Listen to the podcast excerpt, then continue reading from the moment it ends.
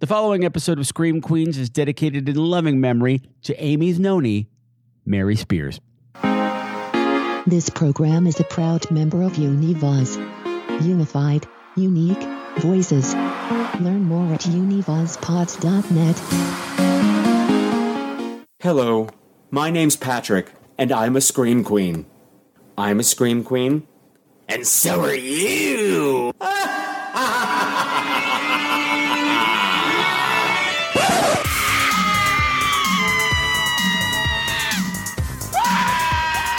Hello, little campers, and welcome to another episode of Scream Queens. It's the podcast where horror gets gay. Tonight, the Friday the 13th celebration continues. It's part two of the Friday the 13th spectacular. Last time, I had two fabulous filmmakers help me dive deep into the psychology and the cinematography and the artistry of the original Friday the 13th from 1980. But tonight, I'm turning the reins over to you. You have called in, you have written in with your Friday the 13th stories for an episode that I like to call the Friday the 13th After Party. But before we do any of that, please allow me to introduce myself. My name is Patrick Walsh, and ever since 2010, I've been your guide to the weird and wonderful world of horror movies but you are going to have to see them through my very, very gay little eyes, but not tonight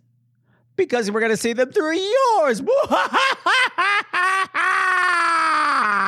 that one hurt. If this is your first time listening to this show and you're wondering what is going on, first of all, hi, welcome. Glad to see you here. So, the Friday the 13th Spectacular, I started 13 years ago when I first started doing the show. Friday the 13th, the original, is a very important film for me. It solidified my future as a horror lover, blah, blah, blah, blah, blah. They've heard all this already. But every time a Friday the 13th would come up on the calendar, I would do the next film in the series. And I figured after 13 years, it's time to go back to the beginning, to go back to Crystal Lake and start this all over again, but from the perspective of being 13 years older and 13 years wiser. When I started the Friday the 13th Spectacular 13 years ago, it was just me on the show. I did it solo, I didn't have any guests. So it was all about me, me, me, me, me. But tonight it's all about you, you, you, you, you. I asked my listeners to call in and write in with their personal Friday the 13th stories and why the movie is important to them. And all of you out there delivered so many great stories that it was too much to pack into one episode. So I split the Friday the 13th Spectacular into two halves. The first half premiered yesterday on Friday the 13th, where we dig into the cinematography, but today it's all about you. And we are going on a journey tonight. So, everybody, come take a seat by the campfire. There's plenty of room for everybody. Grab yourself a marshmallow and a stick and some chocolate and some graham crackers. And get ready because the Friday the 13th after party has officially begun. Hey, Patrick, it's the longtime fan Martin. Hi, Martin. And I love Friday the 13th because it's like a big, long, messed up soap opera. if you watch the first four films, they're a continuous story, especially because parts three and four start immediately after the previous entries. Also, here's a triv or here's a question for you. In the earliest version of the script, which character suffered from polio? Keep up the good work, and I'll be listening. Bye. Martin, Martin, Martin, Martin, thank you so much for your call and also for reminding me that not only are you a longtime listener, but you're a first time caller! Yay! Wow, do you have any idea how long it's been since I've played that? Since I've done that? It has been a really long time. Thank you for bringing that back, Martin. Okay, so let's dig into your call here. You're right. There is a soap opera aspect to these films as they go along. You know, like the first one, as we said in yesterday's show, they're just going through their day. It's it's kind of mundane, but every installment we get more and more drama among the victims until by the time part seven rolls around, we're full on Krystle and Alexis dynasty stuff with Melissa and everything. So yeah, you're right. You're right. And the solution to everybody's problems: get killed by Jason. And in fact, something I was going to say in my conversation with Bart and Michael yesterday when we were talking about that fight on the beast between Mrs. Voorhees and Pamela. I said that in the hands of another fight choreographer, that fight could have been your typical sleazy grindhouse cat fight, you know, with hair pulling and blouse ripping and oh no, you know, it's kind of just slapping, but no, no, it's all tooth and nail fighting. But in a perfect world, in a perfect gay world, Mrs. Voorhees would have thrown Alice in a fountain and they would have fought there. I don't know why a fountain would have crapped up in the lake, but it would have. But just like Krystle and Alexis. So, yeah, yeah, yes, you are not wrong, sir. Now, the second part of your call is intriguing because I do not know. I do not know. And also, you did not tell us what the answer to the question is. Who in the original Friday the 13th script had polio? And you didn't mention which edition of the series you're talking about. So, it could be anybody. So initially, my head wants to go to Mark from part two because he was already in a wheelchair uh, and they decided to get rid of polio because a motorcycle accident was sexier than a crippling disease. But I think you might be talking about the first film because polio is very much a disease that I associate with the 50s. And since that's when Jason drowned, I'm going to say it's Jason because that would certainly explain why he wasn't a very good swimmer. Although, by the same token, it could be Pamela Voorhees herself. And although I, I don't see how someone who survived polio would be able to do the things that Pamela Voorhees does in the present day, but that's just me being ableist, isn't it? But still, I'm going to go with my gut and say Jason Voorhees had polio in the original script. I have hunted down Martin on social media and I sent him a message. Tell me the answer. And hopefully by the end of the show, we'll have an answer. Otherwise, the Friday the 13th after party is going to end on a cliffhanger or it will never end. One or the other. Next call. Thank you, Martin. Hi, Patrick. Toppy Smelly here. Toppy. Friday the 13th. Boy, was that a long time ago. Well, uh, I went to a drive in movie theater of course in the did. out of doors. Ooh. Uh, and I went by myself because, well, anyways, I did I did that sort of thing, and I was properly scared, and uh, it was it was a wonderful experience uh, at that drive-in, and um, I, I loved it. And the only trouble was that someone somehow I don't know, had told me about the ending. So I was mm. expecting it and I was looking for it at the end. That was the only thing, that was the only thing I knew about it. Uh, too bad. Well, anyways, it was great fun. And thanks, Patrick. Uh, looking forward to hearing everyone else's story. Uh, oh, Toppy, Toppy, Toppy, Toppy, Toppy. Oddly, Toppy from the Smellcast, by the way, kids. Oddly, there is really nothing more on brand for Toppy Smelly than going to a drive-in movie by yourself. That perfect line between innocence and filth. that is just so you, and it's a compliment. It's a compliment. I'm sorry somebody spoiled the ending for you. Technically, somebody spoiled it for me too, and I have not thought about this in years. There was a girl at school, Kathy O'Shea, Kathy O'Shea, if you're out there, I'm about to read you the film, but Kathy O'Shea had come into school one day and said that her sister had gone to see a movie. And at the end of it, it was so scary because somebody got somebody jumped out of a lake and attacked a girl in a boat and pulled her under the water. And Kathy O'Shea insisted that that movie was The Rose. the Rose starring Bette Midler. So like the next day was when I went to see Friday the 13th with my mom and all those kids. And and now that I think of it, fortunately, Kathy O'Shea did not spoil the movie for me because we were seeing Friday the 13th. We weren't seeing the rose. I still wasn't expecting somebody to jump out of that lake and attack somebody because Adrienne King was not Bette Midler. Flash forward to the next day on the schoolyard. I came back and I said that happened in Friday the Thirteenth. She's like, no, but it also happened in the Rose. And we we we got we didn't get we didn't come to blows. There was no fisticuffs involved, but there was a verbal altercation on the playground. And when I finally sat down to see the rose many years later, a little part of me remembered that story. Was like, is there going to be something similar? Is there a similar ending to the rose? Is Bette Midler going to be out in a boat and stuff? It could happen. It could happen. Weirder things. About, it doesn't happen. Spoiler doesn't happen. So, Kathy O'Shea was on Catholic school crack. I don't know. Thank you for calling, Toppy. I love you.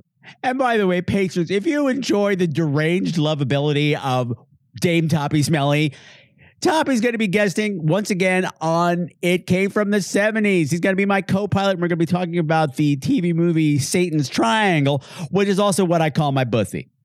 Okay, we're going to take a little break from the voicemails for a bit and hop over to some emails. And the first email is from Tom Virtuoso. And Tom says, Hi, Patrick. Friday the 13th was the pinnacle franchise of my childhood. Yes, I was one when the original came out, and it wasn't until the late 80s while visiting my cousins on summer break that I managed to binge watch their VHS recordings off cable TV. But the original installment left the biggest impression on me. That title sequence with the text, the breaking glass, and Manfredini's score was so exciting, and I loved that this carried through most of the sequels.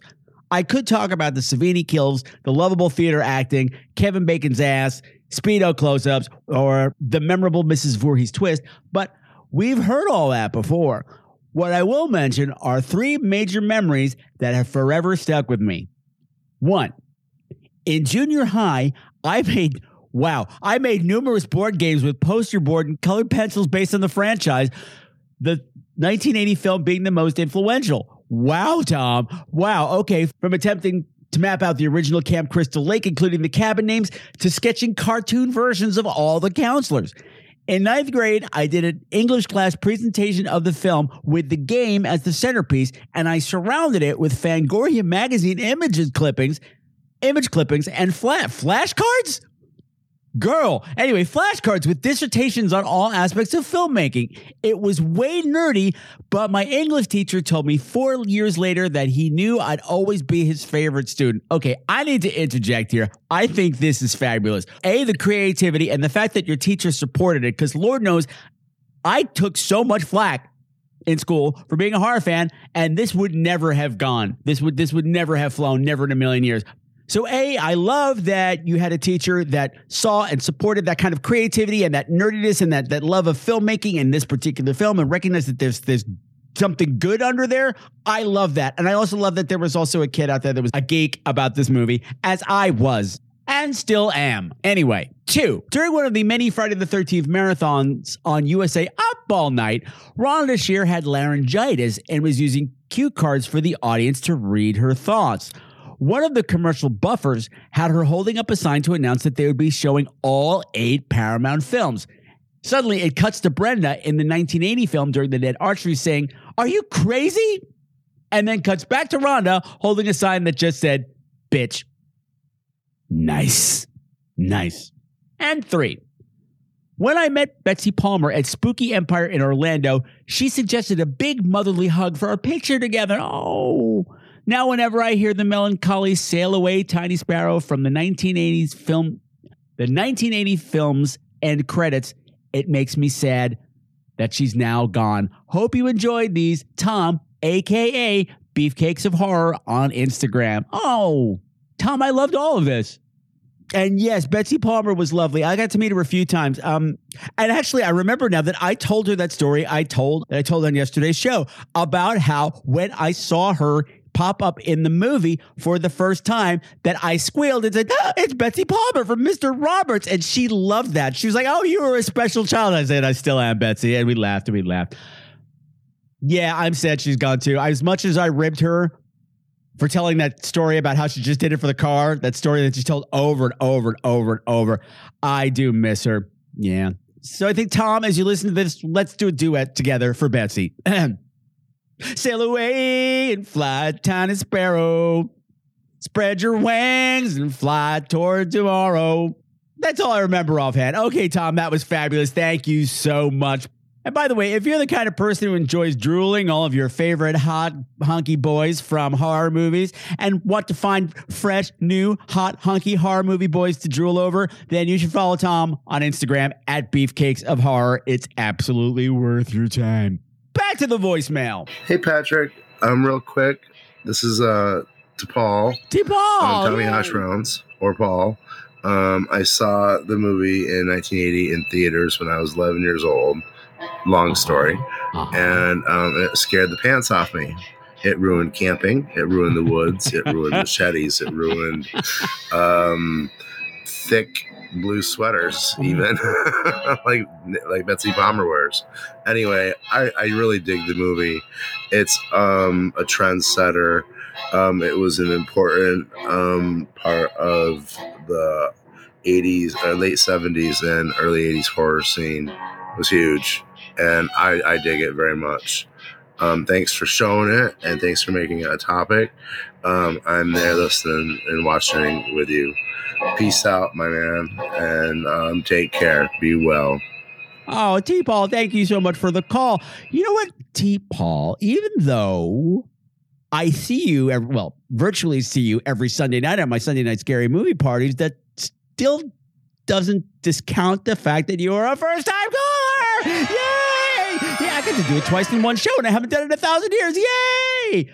Okay, you are not wrong. I forgot all the things that this movie ruined for me. All those things you checked, especially the blue sweater. The blue sweater industry has never been the same. They have suffered because of this movie, and particularly because of me and T. Paul. But axes for me, I am terrified of axes because of this movie, because of that scene with Marcy. They scare the hell. Just the sight. Every time one pops up in a movie, I immediately get the oogies. Like, oh shit, this just got real. Like chainsaws, meh.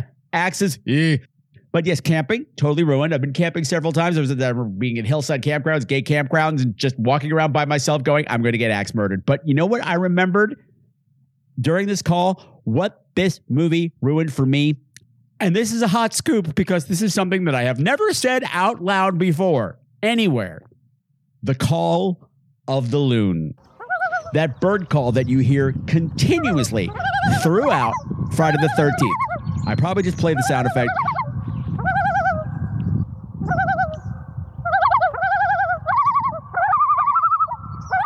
time I hear them, I immediately break out in goosebumps because I associate them with being murdered by Betsy Palmer. That she's to pop out from behind a bush at any moment. And okay, you know what else this movie ruined for me? It just, just occurred to me now. This movie ruined on Golden Pond. Patrick, could you please elaborate on that? Yes, I can. On Golden Pond came out the same year, I think, as Friday the 13th. And I remember when it premiered on HBO, I was watching it with my parents. There's a lot of loons in on Golden Pond. The loons are returning to Golden Pond, Norman. Yes, they're returning to kill you. Get out of there, Katharine Hepburn. When I looked in that mirror, I knew I'd always be ugly. I said, Lizzie, stay away from the loons. And if you're wondering what T. Paul was talking about, watching the movie with me, I not only do the Sunday movies, uh, the Sunday night scary movie party.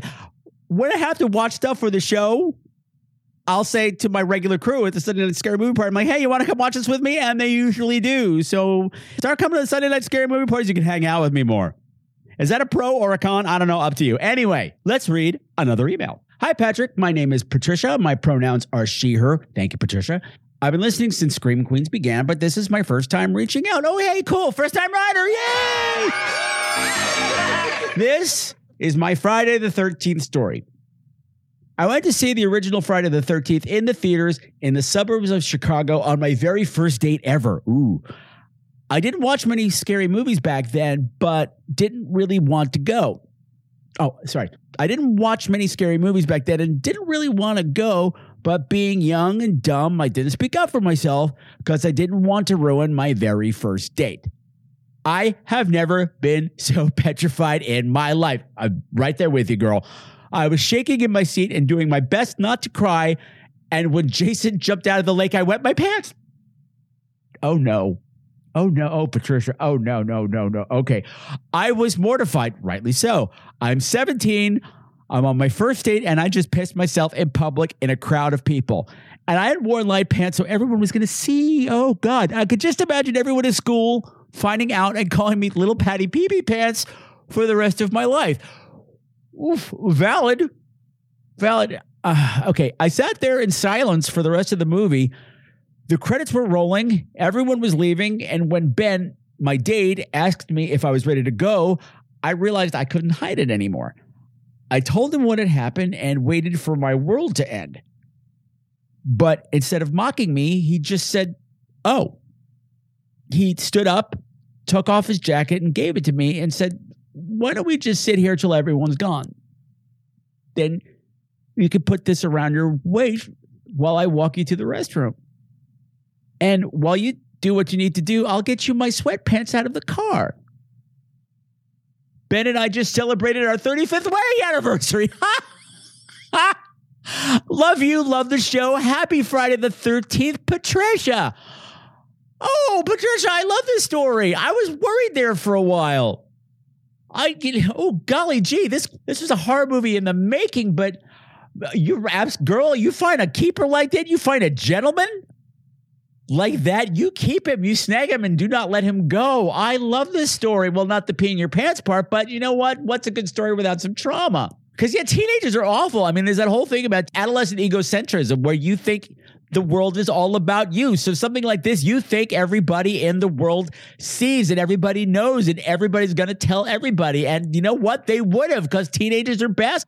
I'm guessing he never told a soul because you married him, but you just told everybody on the internet. Now everyone's going to know. And by the way, I'm really pissed at you right now, Patricia, because little Patty Peepee Pants is my Grindr name.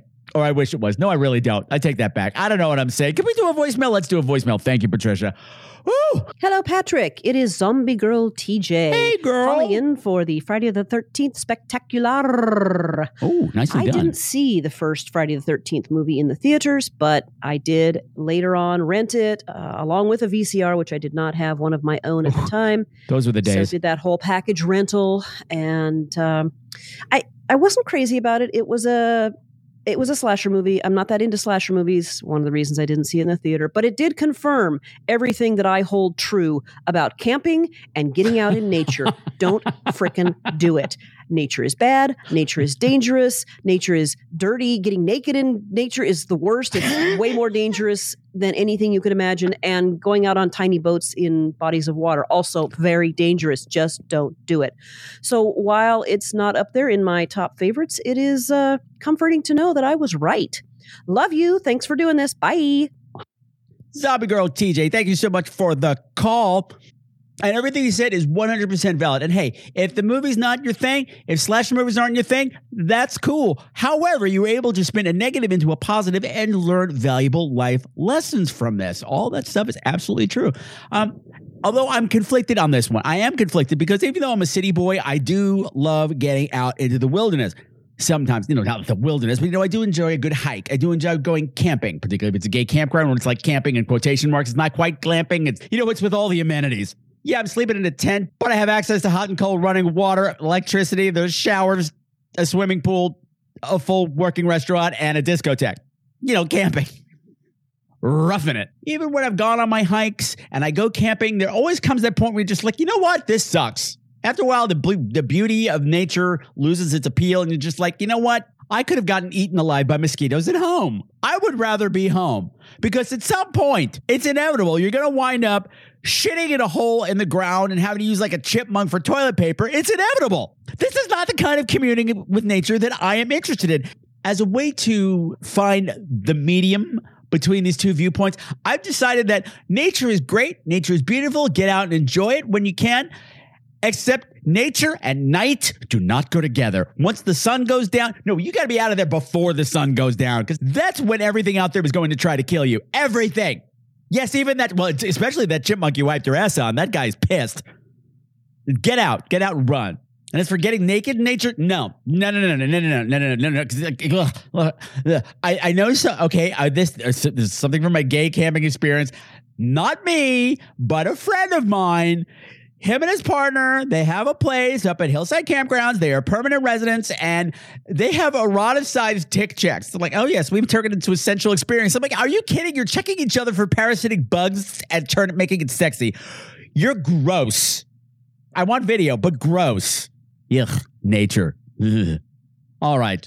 We've got one last email. And this email comes from Amy Spears. Hi, Amy.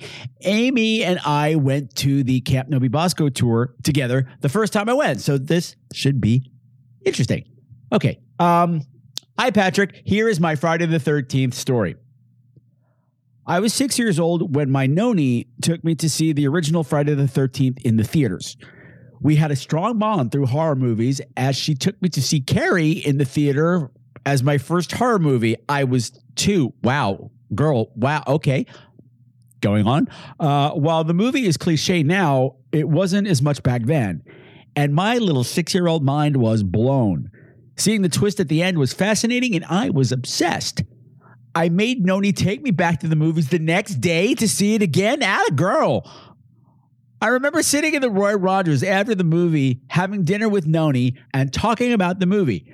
And I remember her talking about the lead, Adrienne King, and her telling me how that was the kind of young lady she wanted me to grow up to be strong, brave, and able to face things head on. That was something that really stuck with me, and I tried my best to grow into that kind of woman. Throughout the years, whenever a new Friday the 13th movie would come out, Noni and I would make a point to go see it. We made it to Jason Goes We made it to Jason Goes to Hell together, and then I lost Noni in 1999. When Jason X came out a few years later, I took a picture of Noni and went to the theater alone to watch the movie, and as silly as it sounds, I know she was there watching it with me. And I know that as campy as cheesy as Jason X was, she would have loved it. Uh, a few years later, I was lucky enough to venture to, to Camp No-Be-Bo-Sco with Patrick from Scream Queens and had the time of my life. It was amazing to see the location of something that I had grown up with live and in person and meet Adrienne King and share the story of Noni taking me to the movies and how impressed this grizzled old Italian woman who had survived the Depression and war had been with this final girl.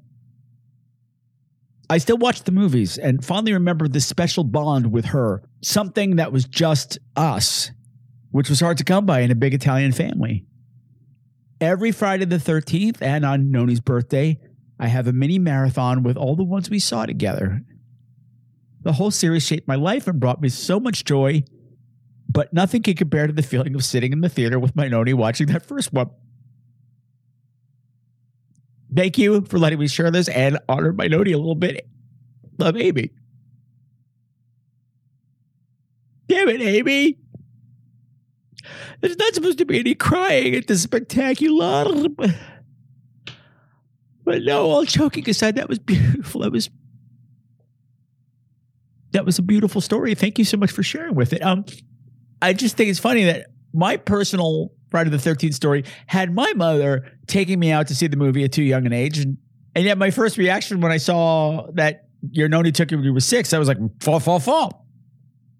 Well, we both turned out pretty damn good. I I never met your Noni. I don't know your Noni, but I think you did her damn proud, Amy. I think you're a fabulous young woman. Uh, and this story is wonderful. Um, we should all be so lucky to have a Noni.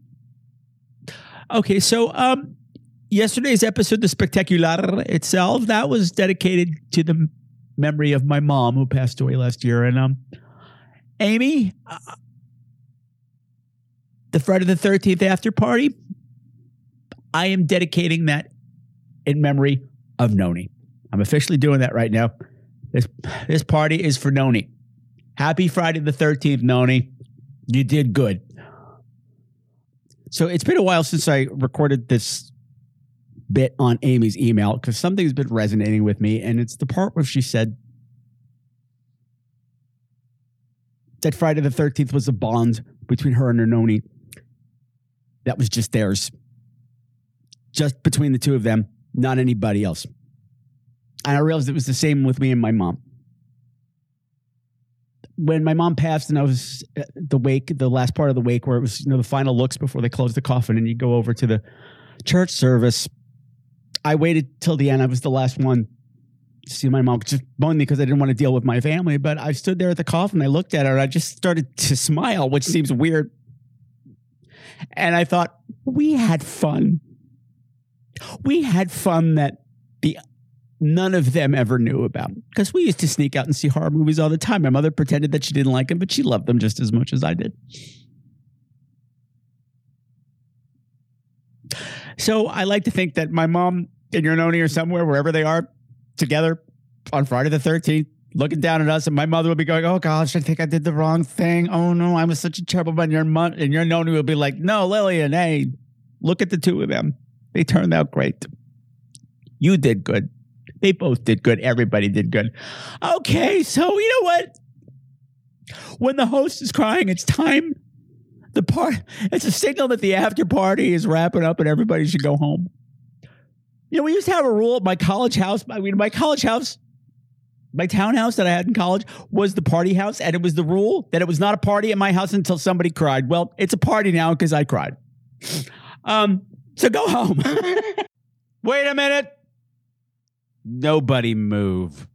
Nobody's leaving yet because a Friday the 13th spectacular after party is not going to be complete until I tell you about my trips to Camp No-Be-Bo-Sco, the filming location for Friday the 13th, the original Friday the 13th, and how you can go too. So, yes, Camp No-Be-Bo-Sco is the Boy Scout camp where they shot Friday the 13th, obviously. And now they do these tours in the off season to help keep the camp open. Um, for a long time, they the camp was ashamed of its history with the movie, but it's changed ownership and now they love it. They love us. They open us with welcome arms, and it's a wonderful, wonderful time if you're a fan of the movie. No, I was fortunate enough to go twice. I went once with Amy Spears and another time with Joe Borelli. We're very, very different. When I went with Amy, it was, and yes, you get a tour of the the the camp, and and you're probably wondering like, well, what's it like? Is it a big Friday the Thirteenth party? Well, to yes, to a degree, but also they have they are very tight on security, and they do not stand for fucking around. Like they don't let you go lomping around on your own. You are always with a guide because people are awful. People are going to steal stuff, so they don't want that to happen. So we're always and they don't want us to get hurt out in the woods because it's you know the woods. So security is very tight. It's a big pain to get in. Like you have to show a lot of ID to get in. They want to know that the people who are there are the people who are supposed to be there and not interlopers. But once you're there, it's a real treat. For one thing, it looks exactly the same. Sure, there's some additions to the camp and some new buildings, but what you see in the movie looks exactly the same. So it's eerie to be there because it feels like you just stepped back in time to 1980. When I went with Amy, it was wonderful. And back then, it was a whole day event. Every time they had one, it was a whole day event. It's a little different now since COVID. They had volunteers, graduates from the camp that would take us on the tour, and they were all very sweet and they knew their stuff. So we learned a lot about the movie. And you see the tricks of the trade and, and how they did the magic behind the scenes. And yes, there are celebrities there. When I went with Amy, um, Robbi Morgan, Annie was there, Adrienne King, Alice obviously was there, and um, Ron Millkie, Officer Dorf.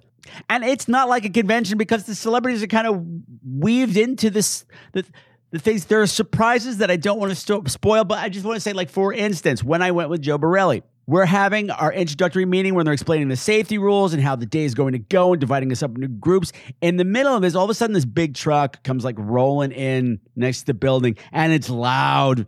The guy's trying to speak over the loud grinding rub, rub, rub, rub, rub, rub of the truck and failing. And all of a sudden, the door opens on the truck and out pops Robbi Morgan in the exact same costume that she was wearing in the movie. And she's like, Hey, it's me. It took 40 years, but I finally made it to camp. It was cute. And it was the same truck from the movie, too. So I was like, Ah, two celebrities at once. Celebrity stuff goes like that throughout the day. So it, it's sweet. And unlike a convention where they're behind a table the whole time, you can actually talk to them and, and, interact with them, and it's nice. It's a little bit of magic. I had lovely conversations with Adrienne King. There's not a big rush because it's not like a convention with thousands of people. Maybe there's only a couple of hundred, and there's some kind of magic to be on this experience with people that are just as nerdy about the movie as you are. Like going to a horror convention is amazing because you're in this hotel with thousands of people who are as big as a horror geek as you are, but when it's one specific movie, wow. It was crazy, but really cool. I highly recommend these tours.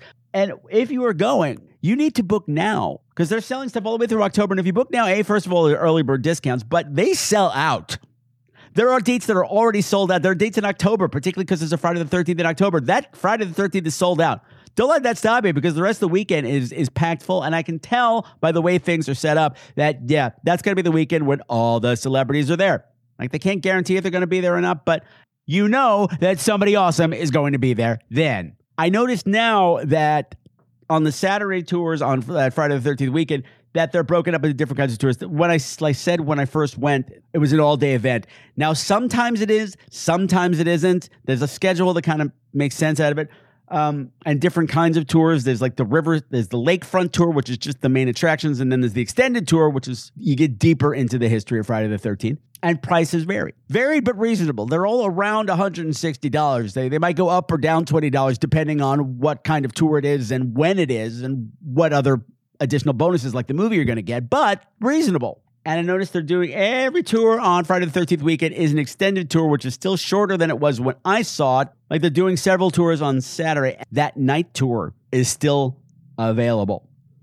If you're going, go at night. That contradicts what I said in that call with TJ when I said, when you're out in nature, get the fuck out of there before the sun goes down. But this is different. This is Camp Crystal Lake. Like it starts at seven and it goes to 11. That means you get to see the camp at sunset, which will be gorgeous. And then you're there at night, which will be terrifying. That would be my recommendation. Sometimes I show the movie, sometimes I don't. Look at the schedule. And you can find it all at www.crystallaketours.com. I do want to say one thing about when I went with Joe Borelli, what I did not realize. It was significantly more expensive when I went with Joe and I kind of got locked into the tickets by accident, and they were very expensive. They were way more than I could afford. But I booked them, not realizing what they were, and then I got stuck with them. But anyway, it turned out that that day was a the 40th anniversary, and also it was a charity event. So everybody was there. Robbi Morgan was there. Adrienne King was there. Ron Millkie was there. Jeannine Taylor, Marcy was there. Harry Manfredini was there. Tom Savini was there. That was just the panel. But in the tours themselves were horror movie royalty people taking the tour. Like like Tom McLoughlin, the director of Part Six, was there. Oh, what's his name? Who played the adult Tommy Jarvis in the later movies? I can't think of his name. He was there. So when you go to Crystal Lake, you don't know what's going to happen, and that's a good thing because hey, it's Crystal Lake. It should be surprises. But these were good surprises. You know, the bad surprises would be a machete in the face, and that didn't happen, but it could. I don't know what I'm saying. I am not affiliated in any way with CrystalLakeTours.com. I am not getting any money to push these tours. I think if you're a Friday the 13th fan, you owe it to yourself. And hey, if you're not in the area, if traveling here is not feasible for you, if you cannot afford to take one of these tours, I would still visit Camp crystallaketours.com anyway because they have got some sweet sweet camp crystal lake swag there that you cannot get anywhere else. The designs change every year. Hats t-shirts water bottles everything. Check it out. Before i formally put an end to this after party till the next friday the 13th i have some information I want to pass on to you. A few days ago on Instagram, I put out a survey. It was a Brady's tic tac toe board sort of looking thing with all the Crystal Lake counselors on it, asking who are the queers at Camp Crystal Lake. There are nine camp counselors at Camp Crystal Lake, so statistically, there had to be at least one, right? In yesterday's spectacular episode, I told you who I thought was queer, but today is all about you, so I want to know who you think is queer. And you know what? Overwhelmingly, you all voted for Ned with Ben Schur from the Flowers in the Attic and Strange Invaders episode. He explained it really well. He said he's torn between Jack and Marcy. He can't figure out which one he likes, and that's why he's overcompensating. See, I thought he was tired of being the third wheel, but that actually makes more sense. Whether it's true, whether it's not, doesn't matter, but it's fun to speculate. And coincidentally, I heard back from Martin, our very first voicemail message about who had polio in the original script, and that was also Ned. I don't know how that would have worked or what they were going for, but I thought about it and I said, you know what? If you were in your mid 20s, in the late 70s, mid to late 70s, you would have been in that age range of people that were in danger of being of getting polio before the vaccine. So, interesting, interesting stuff. And in case you're curious about who got the second most amount of votes for being the Camp Crystal Lake queer, well, that was somebody who was not even a counselor at all, Sandy, the waitress at the diner. And the reasons some of y'all gave were filthy and perverted and scandalous. And because you're all very sick individuals, and I love you all. Well done. I'm extremely tired, so it is time to wrap up this very long party. Whew. So, if it was your first time visiting, I really hope you enjoyed yourself. And if you did, please subscribe to the show. Hit the follow button on whatever podcast listening device you have. And if you had a good time, tell a friend. If you didn't have a good time, tell an enemy. I'm not fussy. And if you're not following me on social media, you should be because over the next few days, I'm going to be posting pictures from my trip to Camp No-Be-Bo-Sco. And they are fabulous, and you're going to want to see them. So you can follow me at facebook.com slash scream queens, and that's queens with a I am not on Twitter anymore. They can go F themselves, but I'm still on Instagram at Scream Queens Podcast. So follow me, follow me, follow me, follow me, follow me. So even though the spectacular is over, it's still Sean S. Cunningham Appreciation Month. So next time, we are going to be talking about his 1985 film, The New Kid, starring James Spader and Lori Loughlin, which at this time is not streaming for free anywhere, so you're going to have to rent this one, kids. And to do that, I will be joined by Mr. Trey Dean from Damn You Uncle Lewis and Tara Gardner from Canada. I think that's all I've got. Thank you so much for celebrating this crazy little movie with me. The movie means the world to me, and the fact that you're here and shared it with me also means the world to me. I have a lot of world to mean. What am I saying? Did I mention that I'm tired? Thank you so much for hanging out with me. It has been a pleasure. Until next time, my beautiful, beautiful screamers continue to make the world a more fabulously creepy place. But how do I do that, Patrick? Well, that's simple, little campers. You follow the Scream Queen's golden rule. Let's say it together, shall we? Fight or flight. Survive the night. Make it to the final reel. Stay safe, stay healthy, and stay fabulous.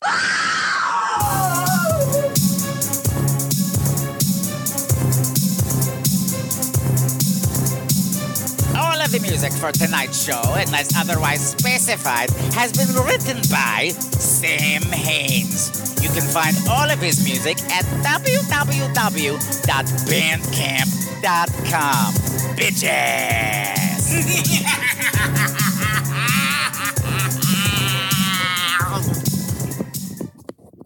Ew.